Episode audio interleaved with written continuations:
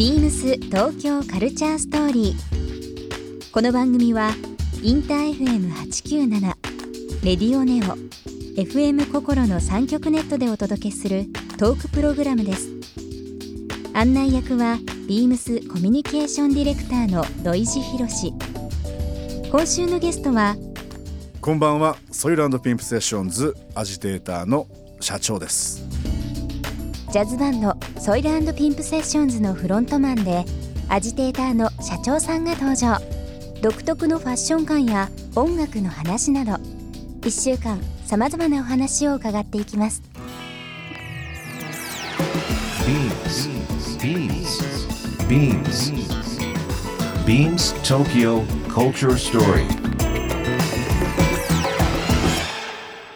Beams Tokyo Culture Story This program is brought to you by Beams. Beams. ありとあらゆるものをミックスして自分たちらしく楽しむ、それぞれの時代を生きる若者たちが形作る東京のカルチャー。ワクワクするものやこと、そのそばにはきっといつも Beams がいる。ハッピーな未来を作りたい。東京のカルチャーは世界で一番面白い。Beams東京カルチャーストーリ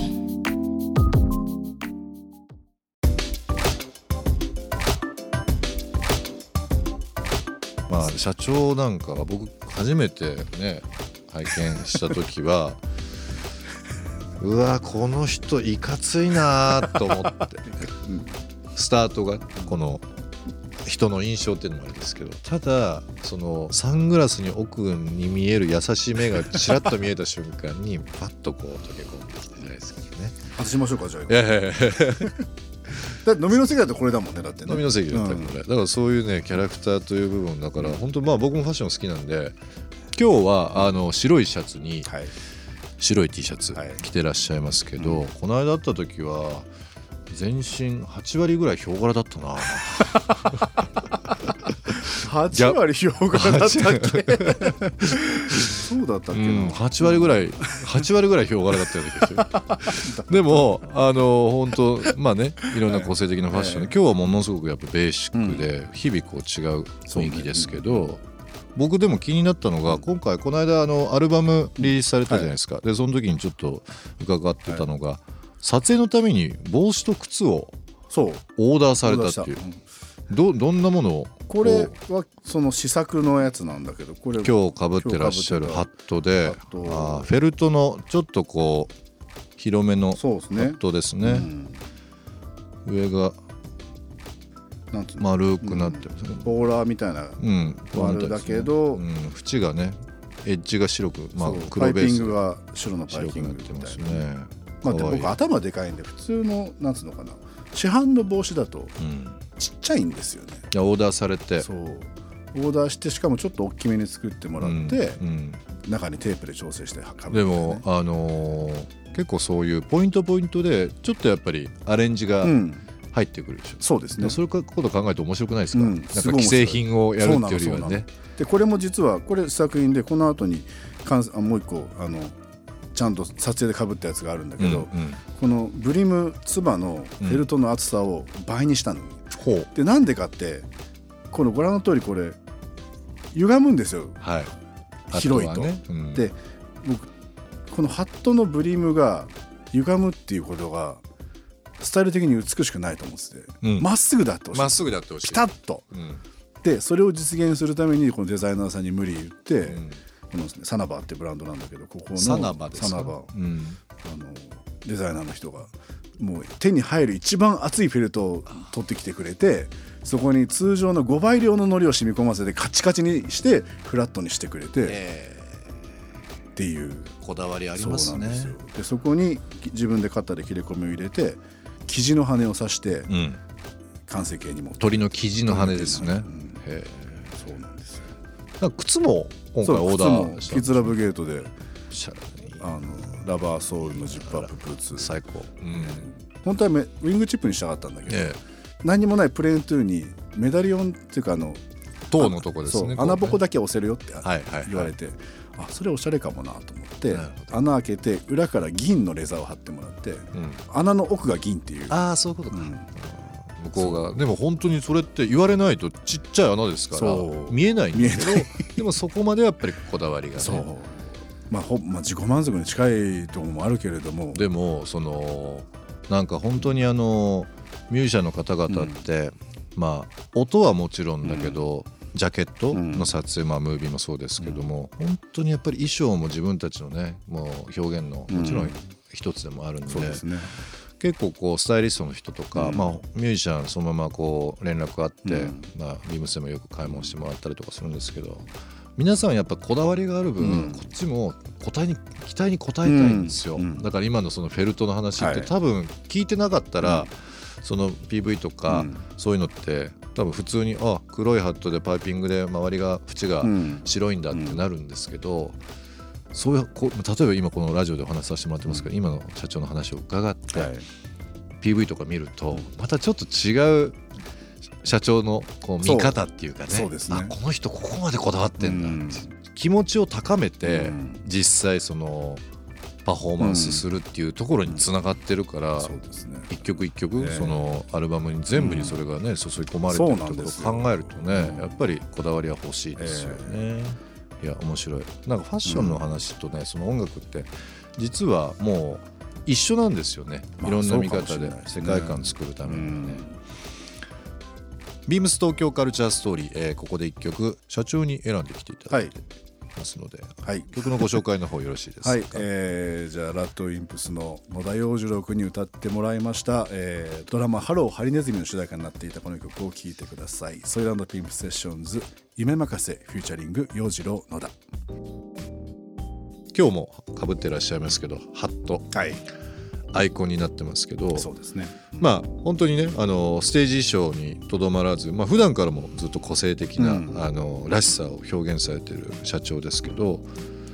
洋服のセレクトの基準というか、はいうん、どういうふうにこう普段洋服を選んだりとかね、基準ね、こういうスタイルでハットをかぶるようになったとかも含めてですけど、あんまりでもなんだろうな、例えば買い物行く時とかって、うん、あのもう基本的にあのこういうものが欲しいなって言っていくよりも、昔からまあパトロールって言ってるんだけど、うん、なんかないかなっていうのは基本的なスタンスなんですよ。街に出るときってあの買い物に行くっていうよりも空いた時間、うん、今ここにいるからじゃあこのエリア見てみようみたいな感じで、なるほどね、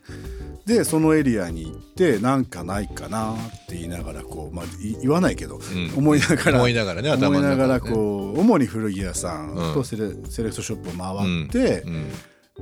なんかピンときたものを直感で、うんうん、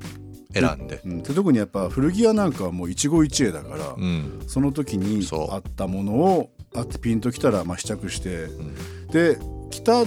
着た時になんかピンときたら買うし。これ面白いけどどうだろうな、なんか世の中流行ってるけど、うん、ちょっとピンとこなかったら、うんまあ、買わないしみたいな、うん、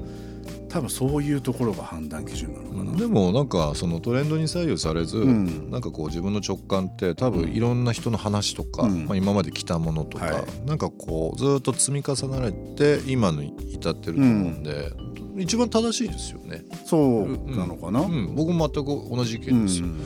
だからあの今社長がそうやって街をね基準にしてっていうか、うん、例えばちょっとなんかこう 赤, 赤のれんというか赤ちょうちんで、うん、良さげな飲み屋があったらふと行くとか、なんか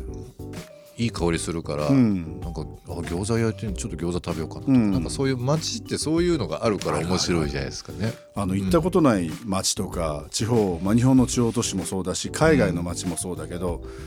ショーウィンドウってすごく大事な、ショーウィンドウ、あの、うん、お店のショーウィンドウ、お店のショーウィンドウ、うん、中入らないと分かんないけど、そんな全部の店入ってらんないけど入りたいなって思う店って、うん、ショーウィンドウでなんかこうピンときたりすることないですか、うん、ありますよありますよ。そうあセンスがねそこに出てるんですよ。そうそうそうそう、この組み合わせをするのかとか、うんうん、そのマネキンの横にある小物だったりとか、うん、あこれはもしかしてみたいな、うんのとこにやっぱ入りがち。わかる。あとショーウィンドウと合わせてそのお店のサインというか看板とかね、そうなんか伝えたいことが、うん、そのフォントとか何年代とか、うん、多分なんかそこにね結構出てくるので出ますね。だから路面店の面白さってそういうとこですよ、うん、あまあいろんなねなんか今便利になって、うん、いろんな施設があって、うん、あるんですけど、割とこう外観からはなんていうのかな、あの、まあ、スーパーとかだとまた別ですけど、はい、本当に路面店、うん、あの古着屋とかもそうですけど、そういうなんかこう世界観、ま、を含みでその洋服をちょっと覗いてみたいっていうのがね、うん、結構醍醐味かもしれない、うんまあ、インターネットで買えたりとか、まあ、すごい便利な時代ではあるんですけど、うん、お店に行ってちょっとしたお店の空気とか、うんうん、ラックの高さとか、はいはい、店員の雰囲気とか、はいはい、何でもいいんですけど、はいはい、結構その醍醐味ってありますよね。Beams 東京カルチャーストーリー、番組では皆様からのメッセージをお待ちしています。メールアドレスは ビームスはちきゅうなな アットマーク インターエフエム ドット ジェーピー、 ツイッターはハッシュタグ ビームスはちきゅうなな、 ハッシュタグ Beams 東京カルチャーストーリーをつけてつぶやいてください。またもう一度お聞きになりたい方はラジコ、ラジオクラウドでチェックできます。 Beams 東京カルチャーストーリー、明日もお楽しみに。 Beams Beams 双子玉川加藤大輔です。何事も物から入るタイプなので、アウトドアにハマったきっかけも使ってみたいギアがあったからでした。フジロックフェスティバルもよっかかんキャンプで参戦する予定です。休日は美術館で好きな展示を見て、帰りには美味しい飲食店を訪れるのが楽しみです。食べることが好きなので、新しい場所に出かけるとはしごして餃子や焼き鳥屋さんを発掘しています。洋服と同じで、同じように見えてもそれぞれにこだわりや味わいの違いがあって面白いですね。 Beams 東京カルチャーストーリー。 Beams Tokyo Culture Story. This program was brought to you by Beams.